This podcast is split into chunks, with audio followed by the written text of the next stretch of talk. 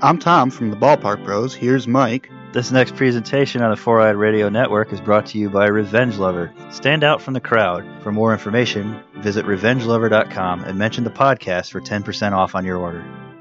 Hello, this is Steve, And this is Eric. and you're listening to the Crichton Cast. I'm declaring a state of emergency. All personnel restricted to base. Everything seen and heard in that room is top secret. Yes, sir. He didn't tell you what's inside the sphere, did he? You didn't tell him, did you? You didn't tell him what's inside the sphere. And how would you know that, Beth? I am not a warrior. Very soon, you will be. We're going to the jungle. Amy wants green drop drink. No. Amy wants green drop drink. All right, all right. You'd they were married. God creates dinosaurs. God destroys dinosaurs. God creates man. Man destroys God. Man creates dinosaurs. Dinosaurs eat man. Woman inherits the earth.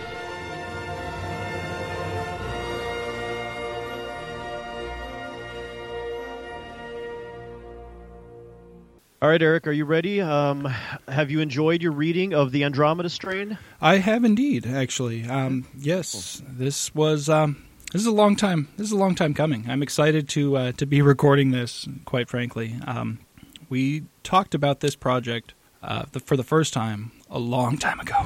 Yeah, three years. Uh, three years in the making uh, sounds like a good number to me to uh, for us to stick to. I know at least that it was about two years ago we actually put up the website for it, so it's been three years since we've been talking about this. Yeah, it's uh, it's kind of amazing. I'm, I I remember it first came up. I believe you were a guest on uh, Socially Awkward Studios, and we were talking about something and the uh, inability for Hollywood to to make a decent movie out of Crichton novels came up, Yes, and we we thought it would be a great. Uh, Full podcast, you know, because we didn't want to waste the entire show there talking about it. Um, we thought there's so much material. This is this is a show in and of itself. We could definitely make this a show, and uh, unfortunately, a lot of life changes on both sides got in the way to delay and delay and delay. But uh, things have settled down a bit, at least on my side. Yeah, well, and I, th- I think that's just it. Things have finally settled down a bit, and it unfortunately took us now living um, from half an hour away to a uh, four-hour flight away, since we're in totally different states now. So a lot has changed in two years. Yes. Yep, indeed. That well, that was part of my life changes. There was uh, I spent uh, better part of two months moving across the country. This was the move from hell. Um, moved from the Phoenix metro area of Arizona out to uh, adjective Toledo, Ohio, and um, it's it's cold here. Although we've been having a very very mild uh, winter this this time around, from what I'm being told, everybody's telling me, "Oh my gosh, it's so warm this winter. It's so warm. You guys uh, aren't experiencing a real Ohio winter yet." Evidently, we're supposed to get that in February and March. I don't know. Yeah, and you're thinking to yourself, I don't want to experience a real Ohio winter. Yeah, that's uh, no, thank you. We had My, one big uh, snowstorm already, and as far as I'm concerned, that that one was plenty. It was enough, yes. So, all right. Well, this episode we are going to talk about and the Andromeda strain, and let's actually talk a little bit about the Crichton Cast in itself. What we want to do is discuss the book and movie adaptions, and in this case, also TV miniseries adaptation. Yeah. Um, and there are at least twelve of them to start with, and we're going to continue on from there and see where this all leads. So each episode will be on a specific book that Michael Crichton worked, uh, wrote in his career. Indeed, and in this case, we actually have a uh, a wealth of material because we have a book, we have a movie, and we have the television miniseries. A two-part miniseries, so literally the miniest of series you can have. But uh, yes, I I was worried when it said miniseries that this was like you know six episodes, eight episodes. I was like, oh, this is just a really long movie, is what this is. So Yeah, when I when I first found it, I was like, okay, TV miniseries, and then the files I was finding originally were, you know, in, the information I was finding originally was telling me that it was only like two and a half hours. I was like, that doesn't seem right. And then Right. when I got the DVD, I realized, oh, okay, so it is just two parts. It was it was just split into two parts so they could tell the full story. right, yep. So, a little bit of background on this. This was the first book that Michael Crichton wrote under his name. He had written four or five books previous to this under a pseudonym, uh, but this is the first one actually released in his name, and the first one that was then made into a movie two years after its uh, um, publishing. Which is pretty quick turnaround time. Um, you typically don't see that quick a turnaround time in unestablished authors. You know, you see authors who have put out 20 books already and then have had half of those turned into movies already. Yeah, you might see they write a book and then the next year the movie comes out.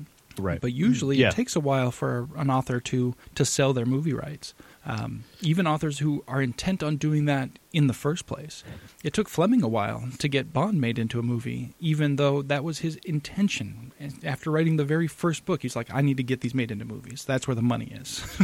Interesting. I did not realize that, but uh, you know, he knew where the money was at. So, So it's it's kind of surprising that this was turned around so quickly into a movie, but uh, you know, not necessarily surprising when you consider uh, Crichton's work. You know, as we said, a lot of his books have been turned into movies because his writing does kind of lend itself to that. I think.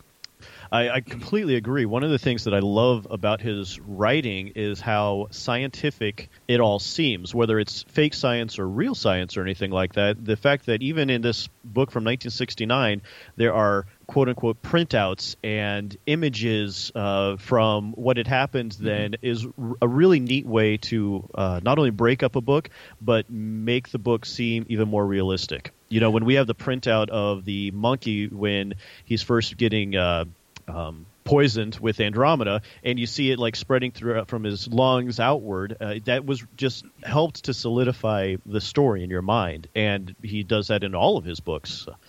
Yeah, it's uh, it's very interesting because he does know the science. So when there's real science in there, it's good science. And then he embellishes into the science fiction, and it's so seamless that if you don't know, then you wouldn't know. There's, Exactly. There's sometimes when you're like, oh wait, is is that part? Like I had to look up a couple of things. I Um, did. honestly, the, in, in the book, um, you know, when they get near the end, there's a spot where they're talking about this universal antibiotic that is so powerful it kills literally everything. So it'll kill- Kalocin. Yes, Yes, I was did like, the same thing on it. I was like, oh wow, I never heard of that before. And then I looked at, oh, fictional antibiotic created by Michael, Michael Crichton. Oh, okay, I get it now. But because he talked about the drug trials and what it did to your body, it made total sense. Like, oh yeah, no, if it kills every single cell organism and then you go off of it, you're going to die because your body has to have a natural immunity to something. And you got, I mean, everything made sense. Uh, so I totally thought the same thing, and I had to Google Kalocin. And so think about people in 1969 who didn't have any way to confirm whether this is real or not. They're going to ask their, you know, local doctor uh, if they wanted to, you know, if this is a real drug. Wonder how many doctors got sick of that. Uh, I can just imagine the doctor shows up. I, I, I got I got the sniffles. Uh, can you just give me that Kalocin? Yeah, can I? Can I? Like, can you what? prescribe me some Kalocin? Excuse me. Here, I read this book, and they hand him the book, and he's like, "This is a fiction book, guy. What are you Oh. doing?" Well, and I, I love it. Even in the beginning, it was in the first um, when they first uh, enter into the laboratory and they're going through everything. Uh, when he talks about the female voice that is the computer, and he even said her name was Miss Gladys Stevens, and she's a 64 year old woman who lives in Omaha and records her voice as for systems like those that are on bases and labs. I mean, he just goes into detail that makes you think that's a real thing and uh, that's what makes these books so engrossing. And this particular book, compared to some of the other ones, I believe, is really all about the science of discovery. Because if you'll note in the books versus especially the miniseries, there's not a strong antagonist in this. Like you do know that this Andromeda strain is killing people, but it doesn't seem like it's a huge sense of urgency because you're stuck in the lab with these five people. You don't necessarily know everything that's going on on the outside world. Right, and also the way the book is written. This particular book is written almost in a documentary style. It's almost written as if it's a, a file that you're Yes. reading, like a top secret file that you're you're getting access to, and that the narration, as far as what people are thinking and doing, is being added by this one person who is just trying to explain. This is what I think they were thinking while this other stuff was going on, but here are all the facts, and that's why you get the printouts. That's why it makes sense to have those printouts and uh, that type of information And what I really like is that he's able to include all of this actual scientific information and explanations without the story getting bogged down by it. Too many times I see authors who try to get too much into detail, and the book can get bogged down by it. Uh, Mhm. George R. R. Martin, I'm, I'm looking at you right now. We don't need Yes. three pages on what a tree looks like. right. Get it, No, it's a tree. That's very true. You know what? You do a good descriptive in a paragraph or two, and then we move on. But I mean, it just soaks you back into it a little bit more. Or Tom Uh, Clancy, anytime he's describing a weapon of any type.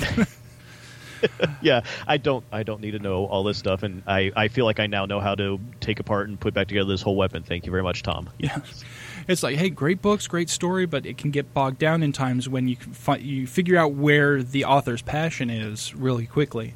Um, Right. With Crichton, you get that. You can definitely tell. Okay, yes, he definitely has a medical background. You would know that without knowing anything about him. He does have a medical background. He was a doctor. Um, But you would know that even without knowing that just by reading the books because the, the facts are there. But again, it's not overwhelming. It's not. It doesn't bog you down. It doesn't make you go, ugh.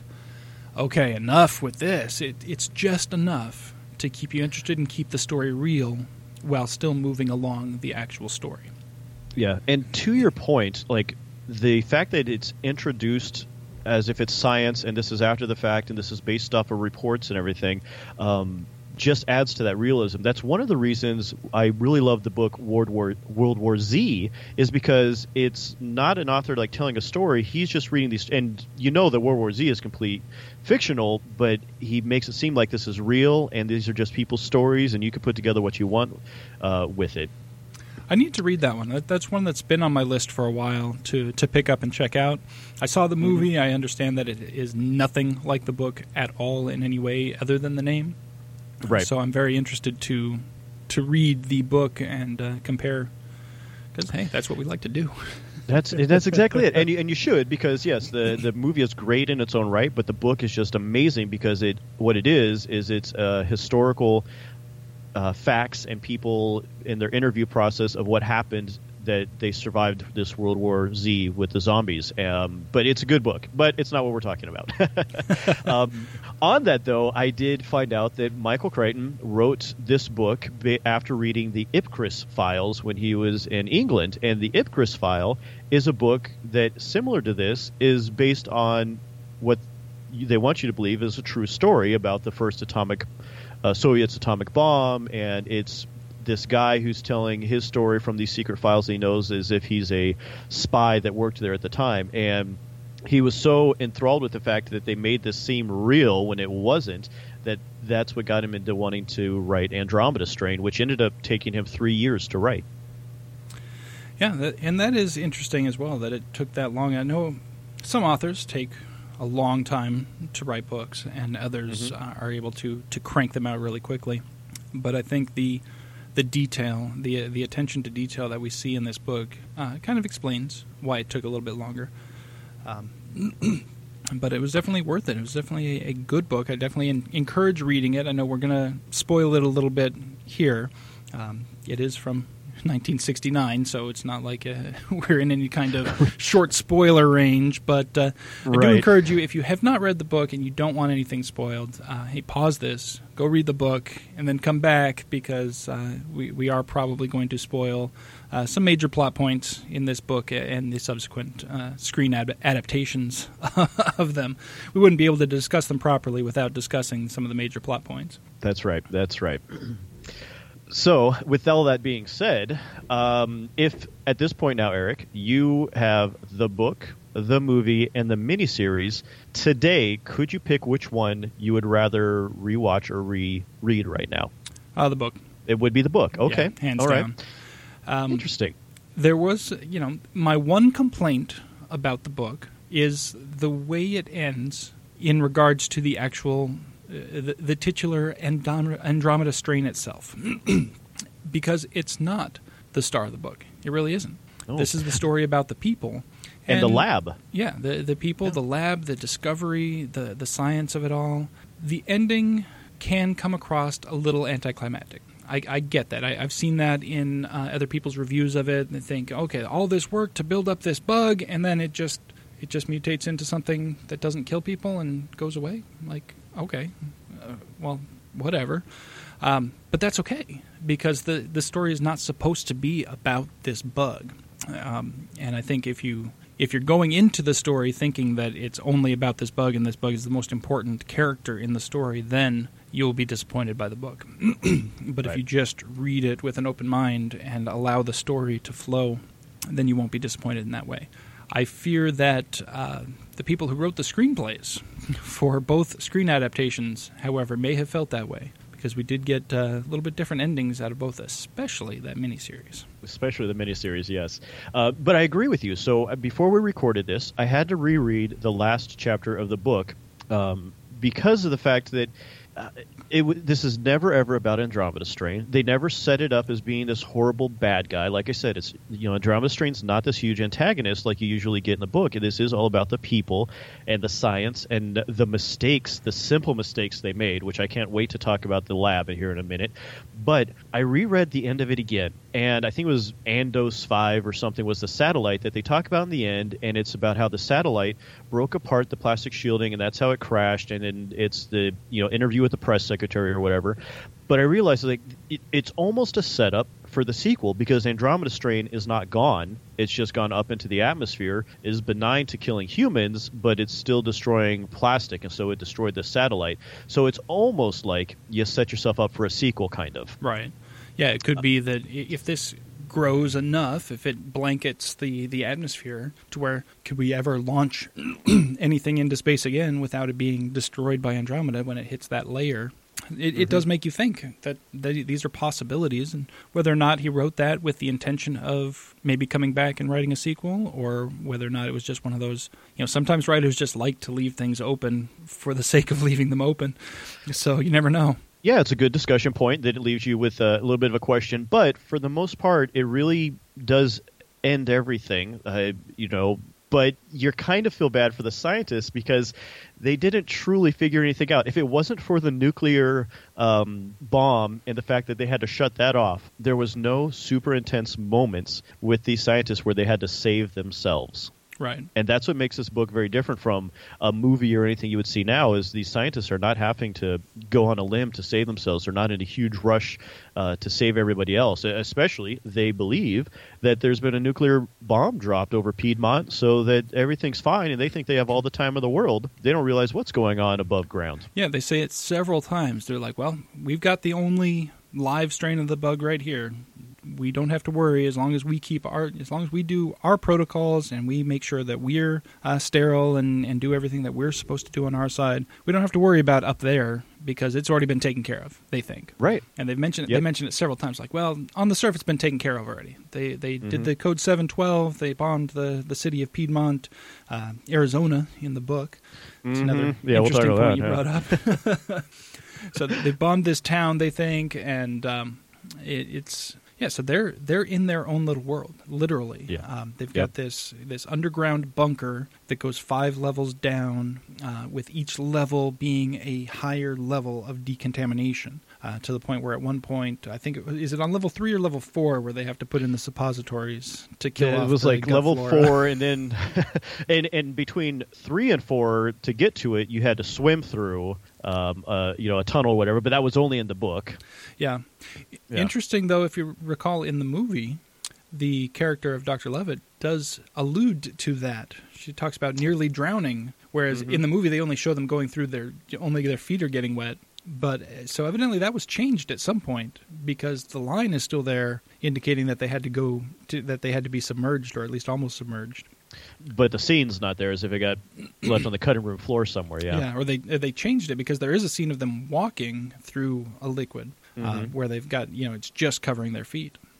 which is interesting. That's one of the things that there's also that scene in the miniseries, and all three of them do have Piedmont, even though they're all different states. Which And is the other did you ever find? I know you were looking into that to see if you could find a reason for I the couldn't change. find. I couldn't find a damn reason. I was really pissed off because the book's in Piedmont, Arizona, and the movie's in Piedmont, New Mexico, and then the uh, miniseries is in Piedmont, Utah. Yeah, I, I noticed that as well. Um, just one of those small things that changed just enough between each iteration of the story, and it's like, but why?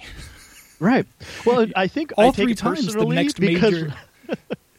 yeah, all three times the next major danger is Las Vegas. Like they always talk about Vegas being the we can't let it get to Vegas. Um, That's the the big population right there. Yeah. yeah. You know, they talk about um, when it's in Piedmont, Arizona. In the book, they do talk about Phoenix. They mention Phoenix, Mm-hmm. but then you know, all you know, the wind is always pointing the other way. So they quickly forget about Phoenix, and they're like, "Yeah, no, we got to worry about we got to worry about Vegas over here." Vegas, especially yep. because the actual wildfire fire lab itself is actually closer to Vegas in the book Mm-hmm. than in any of the other films. That was the other thing. I wasn't 100% sure. I believe in the movie and the book, they had the wildfire lab in the same general location. In Nevada, yeah. I don't recall off the top of my head if if the miniseries had it in the same place or if they had moved it around. You know, and I don't. I, I do remember that. You know, it was still a five-layer lab and everything like that. They still showed that, but I don't recall if they mentioned if it was in uh, Nevada or where exactly that lab was at. So, Yeah. the other thing that ran throughout all three oh and to go back to the piedmont thing i think part of the reason that eric and i are a little bit is we're both from arizona so we kind of take it personally when you remove our our home state out of the uh, the movies uh, versions of this Yeah, you read the so. book, you're like, "Yeah, Arizona, all right." They mentioned us, maybe a Yeah. fictional town, but at least they, they also mentioned the real town of Phoenix, and uh, Mm-hmm. Uh, but then yeah, they changed it in the movie, and I was like, okay, seems what- odd. Like I thought Yeah. maybe it was my original thought when I saw the mo- the first movie was that okay, maybe they're filming on location, so they changed the name to where they were. Uh, Right. But I couldn't find any information indicating that that was the case. Uh, as far as I'm aware, this was still all shot in a soundstage in California. So I, I don't know. Oh, I know. Well, and and Piedmont is a ghost town in Arizona, which at someday I'm going to drive by. Apparently, the only thing left is a sign that says Piedmont, and it's off a railroad track. Um, but it's in Yavapai County, so up uh, by uh, the Date Creek Mountains. So I've got to head west in Arizona sometime, and I'll take a selfie with the sign and post it. Eventually, I'll get up there. So yeah, for sure. Yeah, get some pictures and uh, throw those up on the Facebook page. Which Yeah, we, uh, yeah. we- hey, good enough time to plug our Facebook and Twitter pages. Um, we one of our goals with this show is to interact with our listeners. We want to hear from you. We want to we want to give you content that you want to hear, and the best way to do that is for you to tell us what you Yes. want to hear. Um, we've made it as easy as possible. Um, we have an email address info at crichtoncast.com. You can also visit the website crichtoncast.com. And uh, we are available both on Facebook and Twitter at Crichtoncast. So was- it is was, it is very very was- simple to find us. yes. I was going to say, wait for it, wait for it. Crichton Cast. I mean, you can't go wrong there. Uh, Very well done, Eric, when you set all that stuff up. So you don't need to worry about some stupid underscore or anything else or a dot. It's just Crichton Cast. You will find us anywhere. Uh, and we do want we want your either questions. Maybe you read one of these books and you're curious on it, and we are going to eventually talk about them and all their adaptations, or you've got some fact you want to let us know, and we will completely share that um, and give you a shout out on the episode. So please, anything that you may want to know or you do there know. know why Piedmont changed location three times. Oh man, I feel so like bad. if somebody could give me a really, really good reasoning for that, I will get you a iTunes or a Google Play gift card because I it's been bothering me for weeks now. there it is, folks. We've got a challenge, social you go. challenge. Get out there, find out why they moved Piedmont three times. Let us know, and we will hook Steve. you up. yeah, Steve needs to sleep better at night. so another thing that continued throughout all three of these is uh, Directive 712. It was still called Directive 712 um, throughout all three when they drop a nuclear bomb. I appreciated that, and the reason I appreciated that is because did you notice in the first movie adaptation, the phone number that he had to call for initiating wildfire, the card changed. In the book, it was call 87, and in the movie, it was the number 21 on it. I- yeah, and small detail in the I had book, not picked up on. no, in the book, they did this great description again about how he had to change it over to a uh, binary sequence, the 87 of one and zeros, to figure out what the phone number was. Uh, so there was this entire scientific thing. So you couldn't just like dial 87 and know Right. who to call or anything like that. Um, but then in the uh, in the movie, he he's got the same card, but it says 21 instead of 87, and I have no idea why. But he dials the phone number, and that's how he calls on Wildfire, which is this group of scientists who are here to uh, contain and study and find a cure for the Andromeda strain. That's uh, interesting. I wonder if it, it comes down to like maybe some one of the producers or the director or somebody's favorite number is twenty one. You know, like we Mm. see we see repeating numbers in many other TV franchises and uh, movies from time to time. You know, you get yeah, Lucas likes to slip one one three eight into everything because of his Yeah. first film. Um, Star Trek, the number forty seven appears continuously uh, for for reasons only because it's liked by somebody. Right. Well, and uh, in the X Files, uh, uh, Chris Carter's birthday is October 13th, and so 1013 occurs frequently throughout X Files. Whether it's a door or whatever it is, you will see that number 1013 all over the place, and that's because that's his birthday. Yeah. So it's possible that 21 was in reference to that somewhere. Maybe it was somebody's kid's college football number. I don't know, but Who um, knows? that could be that. When it's not important to the story, when it's not like scientifically necessary, I don't mind when they change small details like that. But I, I, I do get curious as to why. Right. Was it something that just was a preference, or was there some other? Was it random? Was it like, okay, we need a number. Somebody write a number on this card. You know, they drew straws for whose number was going to be it. Yeah. right? Well, and I think I was just, you know, I'm just being extra nitpicky this time around. I, I've watched this movie already multiple times, and I was just like, you know, if we're going to really discuss this, I'm going to pay a lot of attentions to these. And there were just a lot of the small details. Now, let's talk about one of the big glaring details. Dr. Leavitt is a woman in the movies, Yes. And th- they were all men and male in the uh, in the book. What's your uh, your thought there, Eric? I mean, I've got I've got a couple just based off the fact this was you know filmed in 1970 and you know, released in 71 and stuff. So Um, well, we'll talk about this much more in just a little while. but I think this is an example of a, a, a somewhat uh, forced diversity, where they're like, okay, well, we've got this, we've got this book that's entirely white males. Um, well, how can we how can we change this up to to branch out because they want people to watch it. In order to want to watch it, you want to feel connected to it, and to feel connected to it, you want a character in that thing to represent you in some way right. in the 70s, especially the early 70s, as far as they were going to branch out, it was going to be adding a woman to the cast. hmm I don't think it affects the storyline in any way, shape, or form. It, it it's not important to the story that they be men. So Right. therefore, them changing it to a female does not make a difference to the story. So I'm perfectly fine with them doing it. It wasn't done in a glaring, in your face, we're going to force this diversity down your throat way. It was just done in a hey, you know what? There's no reason why this character can't be a female. Let's get a girl in here, and they did. No, and she actually, I think, added to it because she was an amazing actor, and she was not. You know, she was a very um, plain Jane female. You know, she, she, I was completely sold that she was a scientist. Uh, Yeah, they didn't you bring know, in a she, supermodel She was, she for was, the sake she was honorary. Yeah, They didn't. They didn't bring in, uh, you know, Doctor Christmas Jones from. Uh, You're like, okay, we're going to give you Denise Richards in a lab coat, and you're going to try. We're going to try to make you believe that she's a doctor. No, they gave us somebody who No. we would perfectly believe uh, was a doctor, was a scientist, uh, with except with the exception of her pronunciation of uh, nuclear. But yes. see, see, something did bother you. Aha. but um, yeah, no, I, I I felt no problems with that change uh, because again, while the book was definitely about these people, it was much more about their discovery, and that's all science based. And there Yeah. was nothing in the book that forced any of these characters to be any specific race, any specific gender. Gender. Yeah. It, it didn't matter. They needed to be scientists. And we all know that anybody can do these sciences. It's not restricted, you know, especially now. Uh, but back then, it would have been more restrictive. If he'd have Yeah. written that in the book, there would have been people saying, "Well, how how did that happen?" Because people were still a lot more bigoted. Now, I, I wish I could say they're not bigoted anymore in that way, but unfortunately, we've seen proof that that's not really the case. But it's much better now than it was then. Yes. Yep.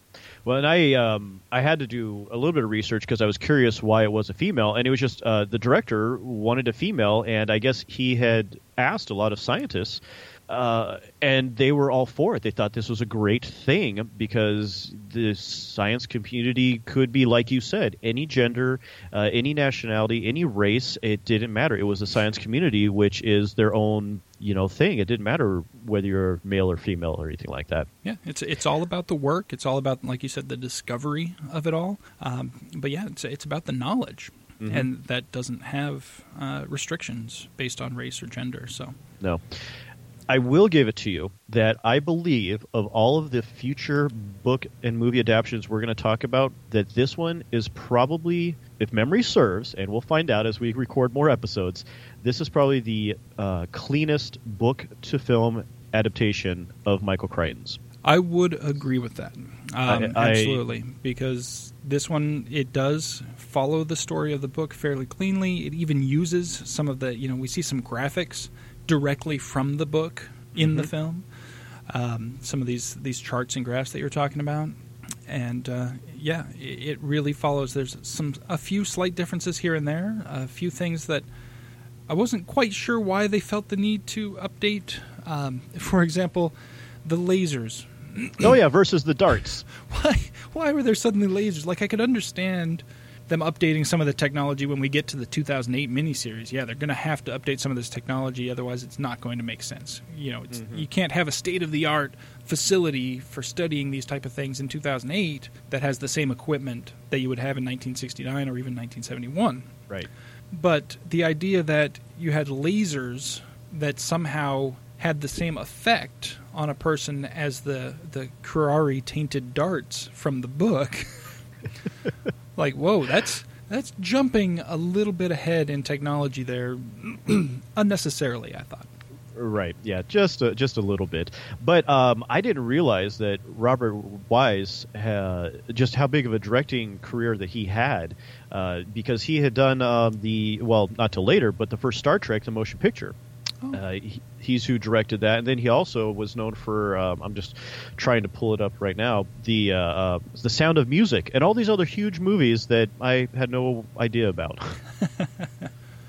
so it's not, would a, it's not a name uh, that I normally associate immediately with uh, with these big movies, but. Uh, No, no, yeah, because I mean, one, it's just all kinds. You know, the Body Snatcher and uh, um, oh, West Side Story, Citizen Kane. Uh, you know, he was involved in all these, so it it wouldn't surprise me that you know, I mean, at the time, I guess you know, hey, we can do lasers. Cool, let's do that. Uh, uh, let's put a laser in this thing since that's a you know that was the special effects of the day, and so that would make it look cool on film. It's exactly why we have Michael Bay with huge explosions today. So Yeah, yeah. What what's going to look good on film? And and I, I guess yeah, lasers look cooler than darts, but uh, I, I didn't feel it really made a whole lot of sense in the in the context. So it did take me.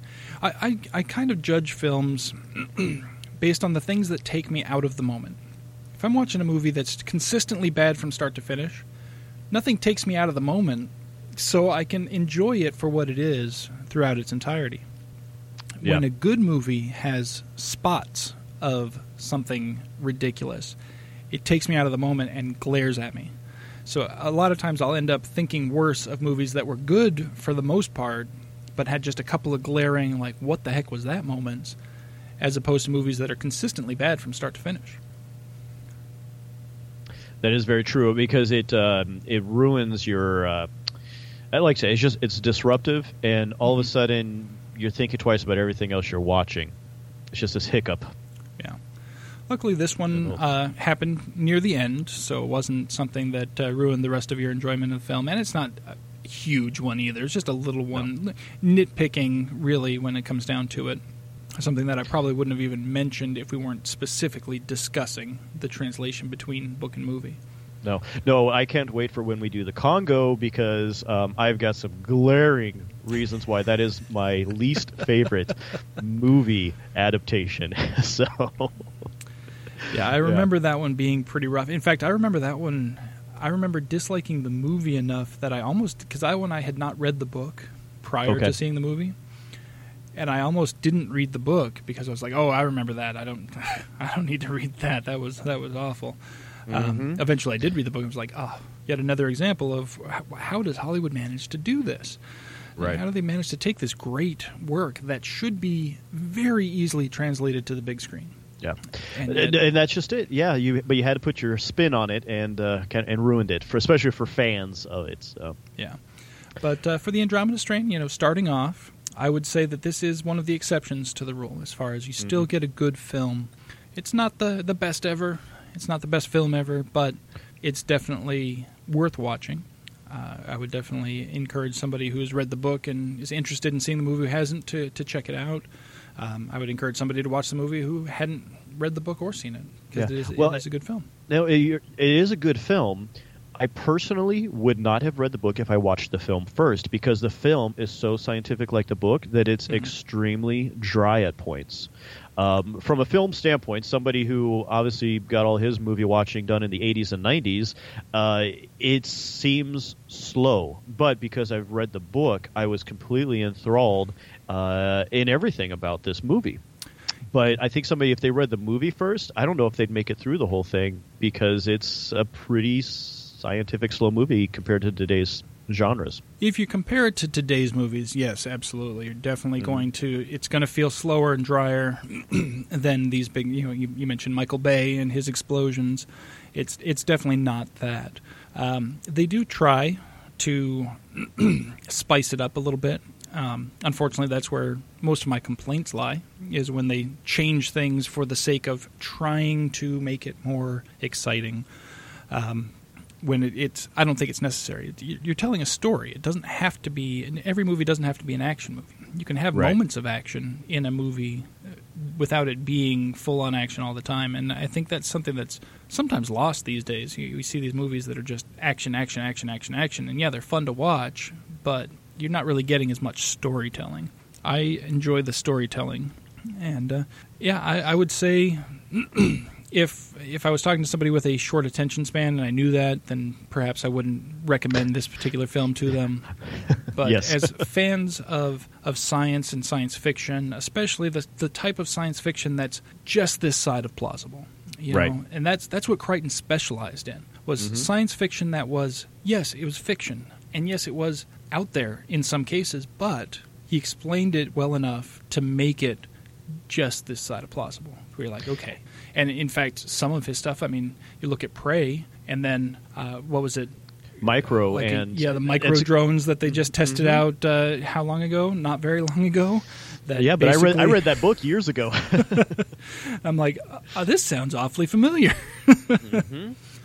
Well, and if you imagine, and I haven't looked it up, but when he wrote this, if it took him three years to write this book, he was re- writing this in 66, 67, 68. And um, imagine computers back then. I mean, he had such a forward thinking mind on all of this stuff that uh, just amazes me. And like you said, bringing up with Prey and Micro and all these other books that he's done, just it really is plausible because he's using enough of today's technology or technology that's right within our grasp that we think, oh yeah, this is going on or this could happen. I think a lot of times he's looking at things that are not necessarily in development, but things that have been theorized already. Right. And taking Yes. it to the okay, well let's assume that this is a thing and then we go from there. Let's let's assume that let's assume that we can pull dinosaur DNA out of a mosquito trapped in amber. Let's assume that we Mhm. can clone it from that. What would happen then? you know? Yeah. That's the type of that, I think that's the way his writing style is. And uh, in this book, he, he theorizes okay, well, let's say we have satellites out in space that are collecting material that could be extraterrestrial in origin, or they, there is. That's one thing in the book. It's never they don't find out. They don't No. know for sure. Was this something that was extraterrestrial in origin? Was this did this come off of a comet or a meteor, or did it come from?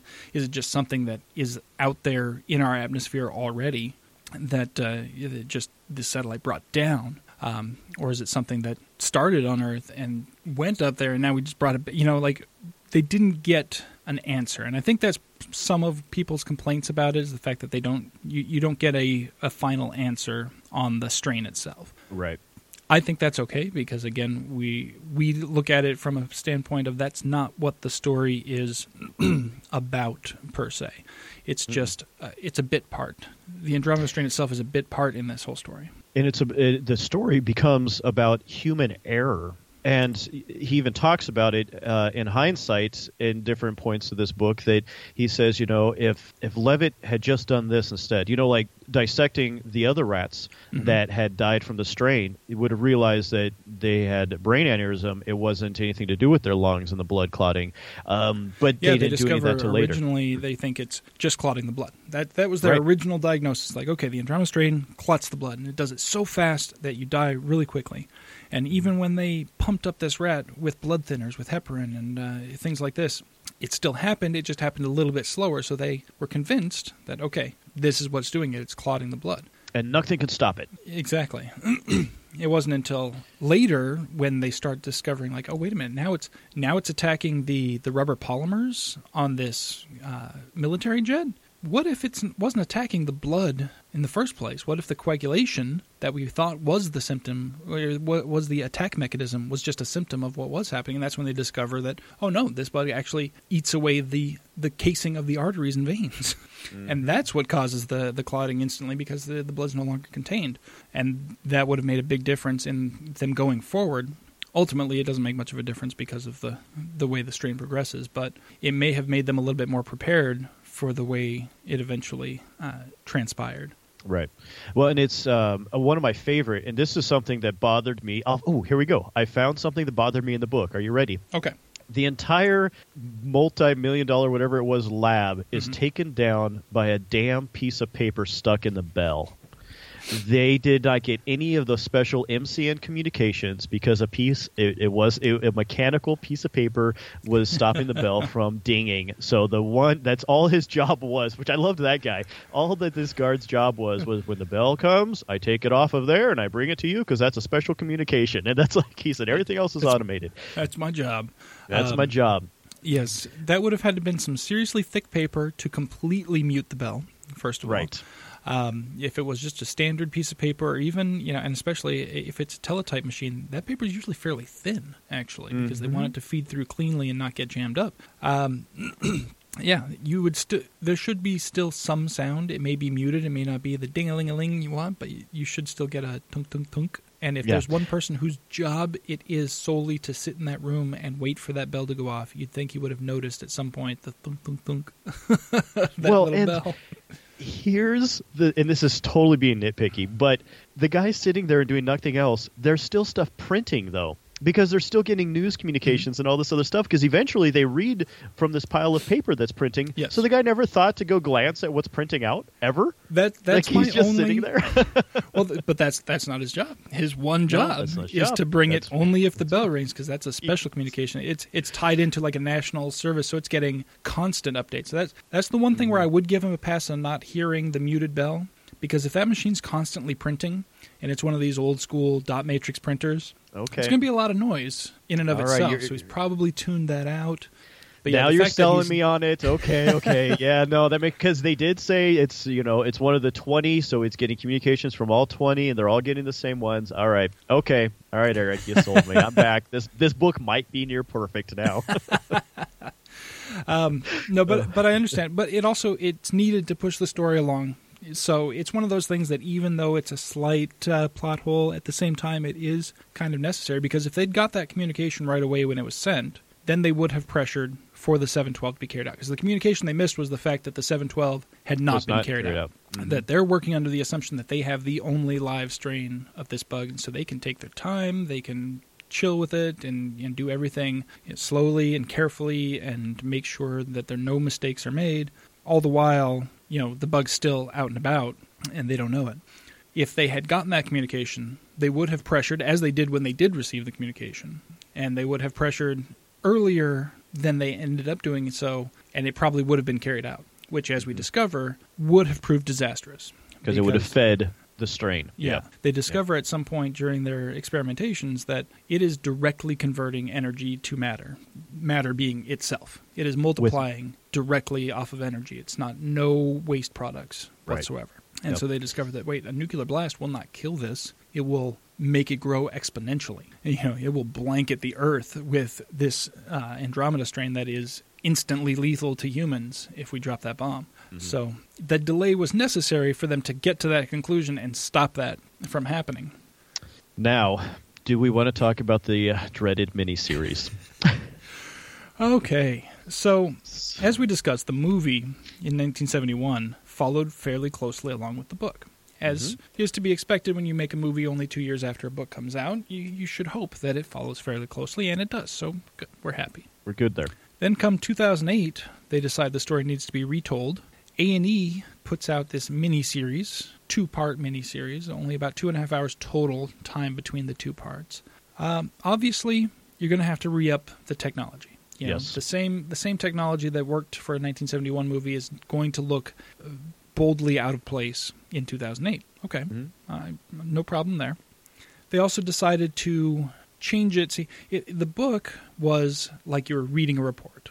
The movie was set as in you were experiencing a congressional hearing on the whole thing as it's happening. I don't think we mentioned that part. Um, Right. It still follows along with the book, but they add this element of your experiencing testimony in this congressional hearing about what happened. So that's how we're hearing about it.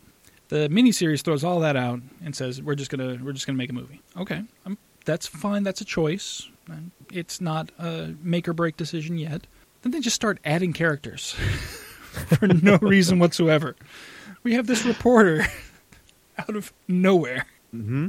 But even with the reporter edition, the first half, the first part of this miniseries, still follows fairly closely with the story. Yes. There aren't too many major departures. It's still Piedmont. There's still, you know, they take this satellite that crashed down into the town and everybody dies. You still have the calling of wildfire, um, you know, and everybody's, you know, like taken in the middle of the night to the secret facility. Uh, so there are a lot of similarities there, yes. Um, the big difference, like I said, is you have the addition of instead of just hearing from these individual scientists and limited information from the military overseers that are running this thing, now we have this reporter running around finding out about information, um, and so he's he's added to the mix, so to speak, but still keeping the story fairly fairly true. Um, you do have a lot more of the forced diversity I was talking about before. A lot more. So much so that it looks like they went down a checklist and were like, okay, we need an African American. Check. We need a woman. Check. Check. We need an Asian. Check. Check. Um, I, I- yeah, Levitt Levitt is now an Asian male in this one. So Yeah. yes, white Yes. male, white female, Asian male. Now, all right. Yes. Then we have uh, Viola Davis. So we've got the African American and a female checked off at the same time. Um, uh, yeah, it, it was definitely, and then it, it made it even worse when the uh, Dr. Hall character, which is no longer Dr. Hall, um, when they make his character inexplicably gay Gay. for no reason. Complete They still talk about line. the odd man hypothesis. They still mention odd man, but now he's gay. Yeah, except we're led to believe that nobody knows it, that it's that it's a secret. That that's not the reason he's the odd man. He's still the odd man because he's a single, unmarried, military type person. Right. Um, yeah, single single male uh, military type person, and so that is why he's chosen as the odd man. But yeah, they just throw this literal throwaway line to be like, "Hey, by the way, we've got a gay here too." It's like, okay, why? They were they covered all everything. Yeah, you're covered in this really, movie. really in your face. Like I, I don't have a problem with it. Again, the character doesn't need to be straight. The character doesn't need to be gay. It it doesn't make a difference in the world in the character, so it's not a bad thing. It's Right. just glaring in your face diversity checklist time. It, it it does take you out of the moment because of it. So that that that was my complaint on that. Although I will say the act, you know, the acting talent that they chose for this, uh, you know, phenomenal level of acting talent. Yeah, I mean, I don't know like, where uh, it went, but No, I know. yeah, Eric McCormack was the uh, uh, the reporter, which he's now in a new series on Netflix. Uh, um, I think it's on Netflix of Yeah, his the- the own. and yeah, Benjamin. Have you seen Yeah, the Travelers. I've uh, watched the first couple of episodes. Yes, it is yes. very, very good. I encourage It you is. Mm-hmm. to watch the rest of it. Um, I'm very much hoping they get picked up for a second season because they, they very much leave it open for that, and it was Very cool. It was very good.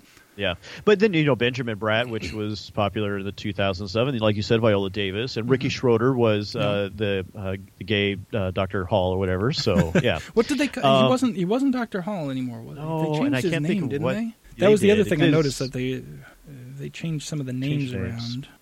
Oh, and we didn't talk about it, but odd, the odd man hypothesis is also something completely made up by Michael Crichton and not a true thing. Oh, okay. Yes, so I that was another thing that I looked up, and he, again, he does such a good job of explaining. I think two two and a half pages was w- to just how they came up with the odd man hypothesis and their trials and their tests, where they decided that a single, uh, not white, but a single male was the best person to be able to shut off a atomic bomb because they would think the most clearly versus anybody that was married or female or anything more like that. But specifically that was than that, they would be more likely to be the one to allow the bomb to, to go allow off. it. That Yes. that was really the the deciding factors. Who's going to be the most likely to realize that their death was necessary to contain this thing. You know, Right. And I guess the the idea being that anybody else who somebody who had a family would be emotional about leaving their family and might try to shut off the auto destruct and then you know for dire qu- consequences because the auto destruct only comes on if there's a major containment breach and there's risk of whatever infectious agent they're studying at the time getting out of the lab and thus you know possibly destroying the world.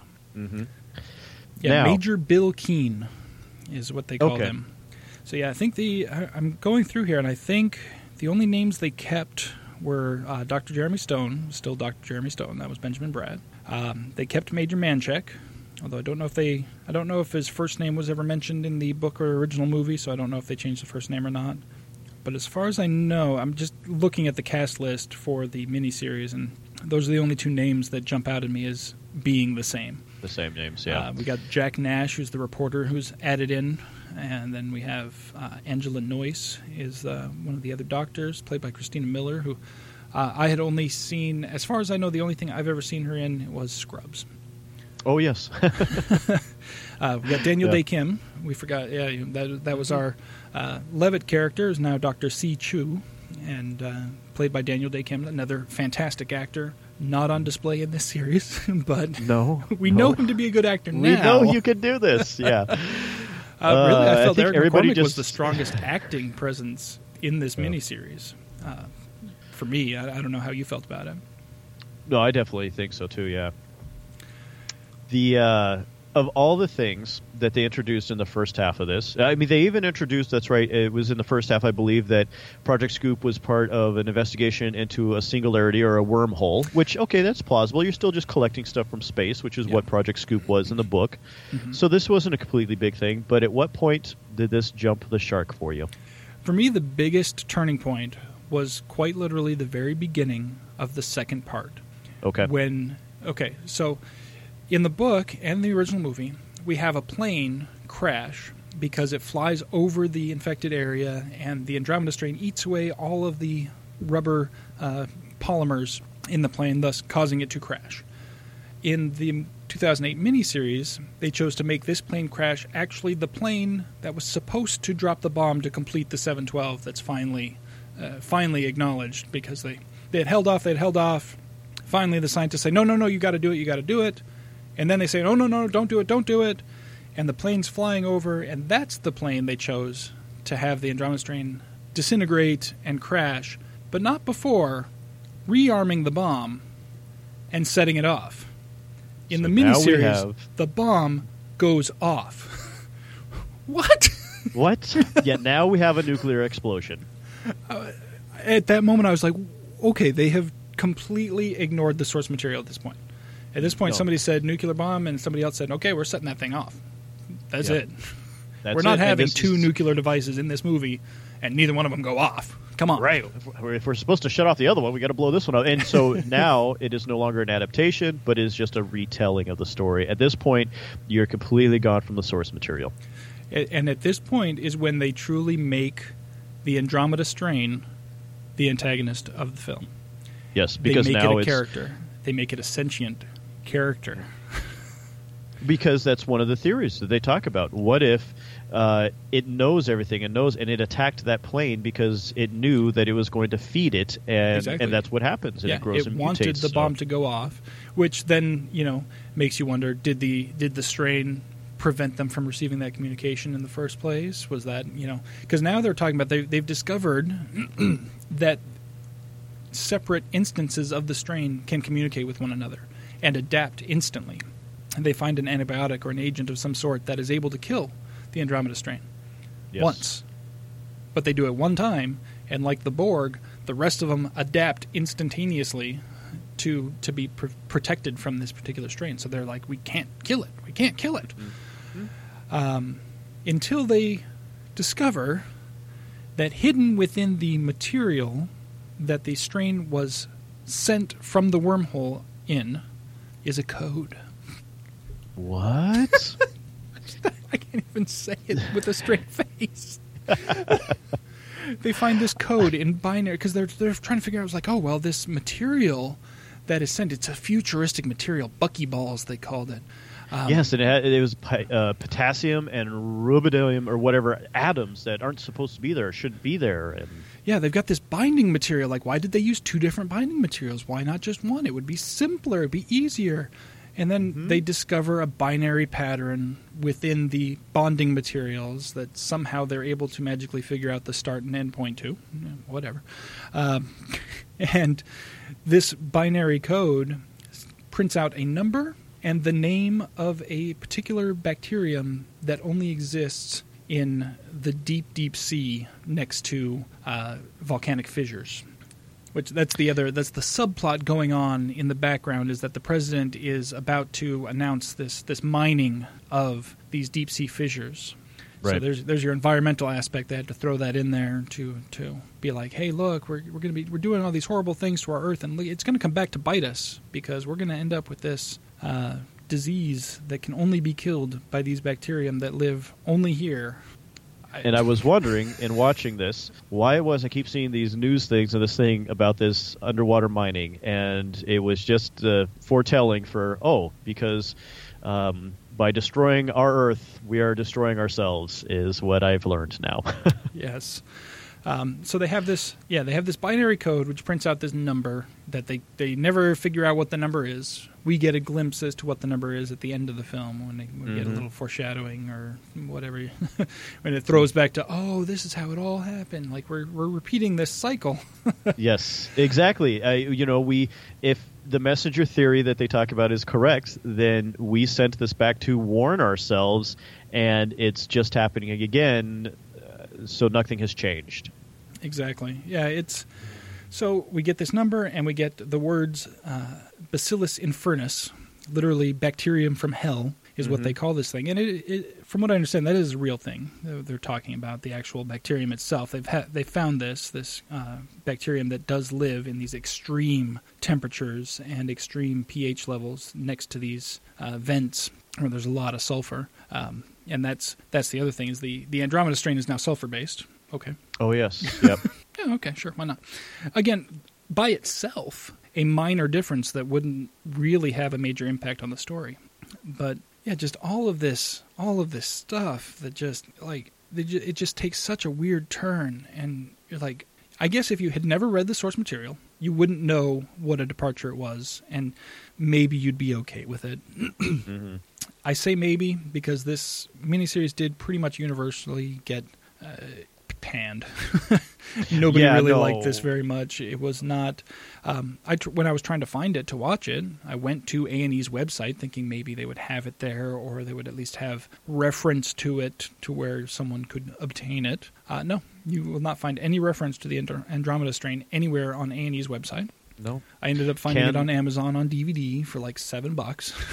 Yeah, that's what I was gonna say. I, I couldn't stream it on Amazon or Hulu or Netflix. I just I could not stream this anywhere. I could I, I could find um, the original movie and rent that for a dollar ninety nine or whatever, but I could not find this miniseries anywhere. Uh, which goes to say something. You're right. If if I really did set it aside, I would have watched this once, and that would have been it because it uh, it just didn't pull you in as much. There were too many changes from the original story, but also, like you said, if you didn't even know the original story, um, it seems too convoluted. There's too much going on. Where in the original book and the movie, we're really just talking about the science of discovery and human error. Yeah.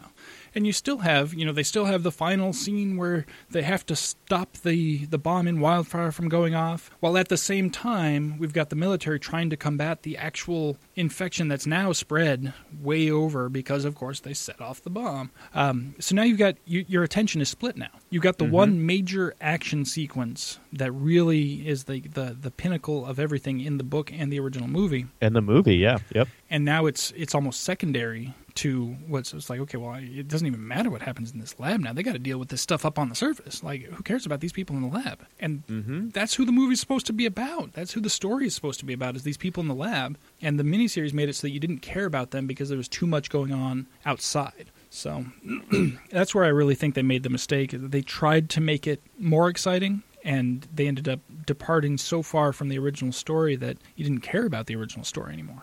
Right. So any environmental message they were hoping to uh, instill is definitely not going to be translated because you, you just you, you're not really caring at this point. Mm-mm. No, and I uh, you're not even that attached, unfortunately, to the fact that uh, a lot of these characters died, which they did not die in the original book or anything.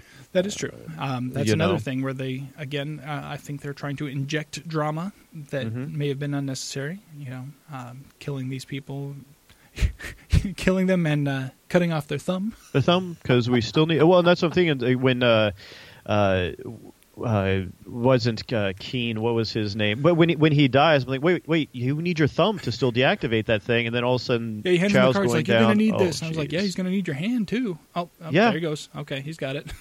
okay. Wow. Um, and then, and well, and then even the assassination of uh, Manchek and the other uh, colonel guy or whatever at the end. I they're just uh, it, it leads to all this. Now all of a sudden, it's this whole you know government conspiracy theory because there was a part of the government that's taking out all of the Andromeda strain on Earth, but then there's this other part that wants to study it for its biological weapons tendencies. And, Yeah. And that's where Yeah. we get the, the cyclical nature because then we find them that they're storing the you know they were told they told everybody that all remaining samples of the Andromeda strain had been destroyed, but yet they have this container with the Mhm. with the mark on it that they also found embedded in the, the code somehow, and that number the seven three nine five two eight. They you find out that that's the number of the holding the little locker storage facility that they have on a space station floating out above the Earth. Um, just knowing that we're doomed to to repeat everything all over again. All over again. Yep. yep. And then that's the end of that. So, all that said, uh, read the book, people. read the book. Um, yeah, just just when you thought, hey, the Andromeda Strain is a good example of when they can make a good movie out of Crichton's work, and then in 2008 they turn around and show us our original theorem was correct when They Hollywood gets its hands. Mhm. Um, yeah, just so many unnecessary changes. It, it's it's like why keep so much of the original story if you're going to change that much? Right. Like what they did keep seems odd considering how much they did change.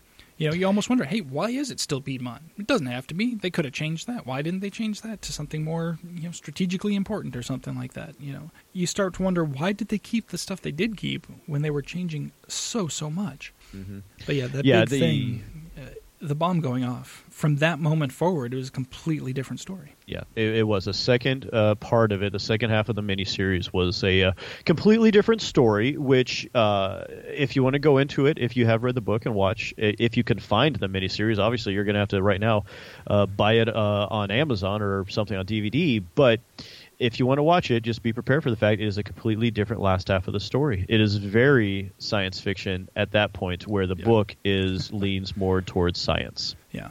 In in the book, you're left wondering, uh, was this from outer space, or was this something that was you know just uh, cruising about in our upper atmosphere? You know, not outer space, but you know, inner space. I guess uh, that's not the term they use for it, but um, you know. Is this something actually extraterrestrial in origin, or is it something that is native to Earth, just not that we we know of? You know, um, it's left ambiguous. We don't know. We know Yeah. it ends up in our upper atmosphere. That's where it can thrive and continue to to survive in its current uh, form. In the movie, they leave it pretty much like that as well. You know, not a big departure. This one, they go completely different. No, this is a sentient entity that came to attack us, and it chose its moment. It picked its spot. Now, it seems that there's a little bit of a paradox as to where it originated from, because did it come through the black hole, or did it just use the black hole to send it back in time Mm-hmm. to kill it? so Right. Well, you're like you're But left it's- wondering, but not in a good way. Like the book leaves No. you wondering in like a okay, that's interesting kind of way. The movie Mhm. just leaves you like, what the is going on here kind of way. No, no, that's very true. And uh, because did it come back to now plant itself here? And yeah, there's just so much that we actually, unfortunately, need to move on from it because it's just going to make us mad. Um, um, all in all, you know, if if you're a fan of the book and the original movie, or either or or both, it might be worth a watch. Just for the same reason we watched it, essentially to compare and to to think about the differences. If you're not that into it, I would definitely say skip the miniseries. especially the since it's going to be so hard to find if you don't already have it. You know, they're not replaying it on A and E for you to DVR. It's literally buy the DVD from Amazon, which I'm I'm not even sure. I think I think I got it new, but I still think I got it from a private seller new. I don't think it was like from A and E or anything like that. So.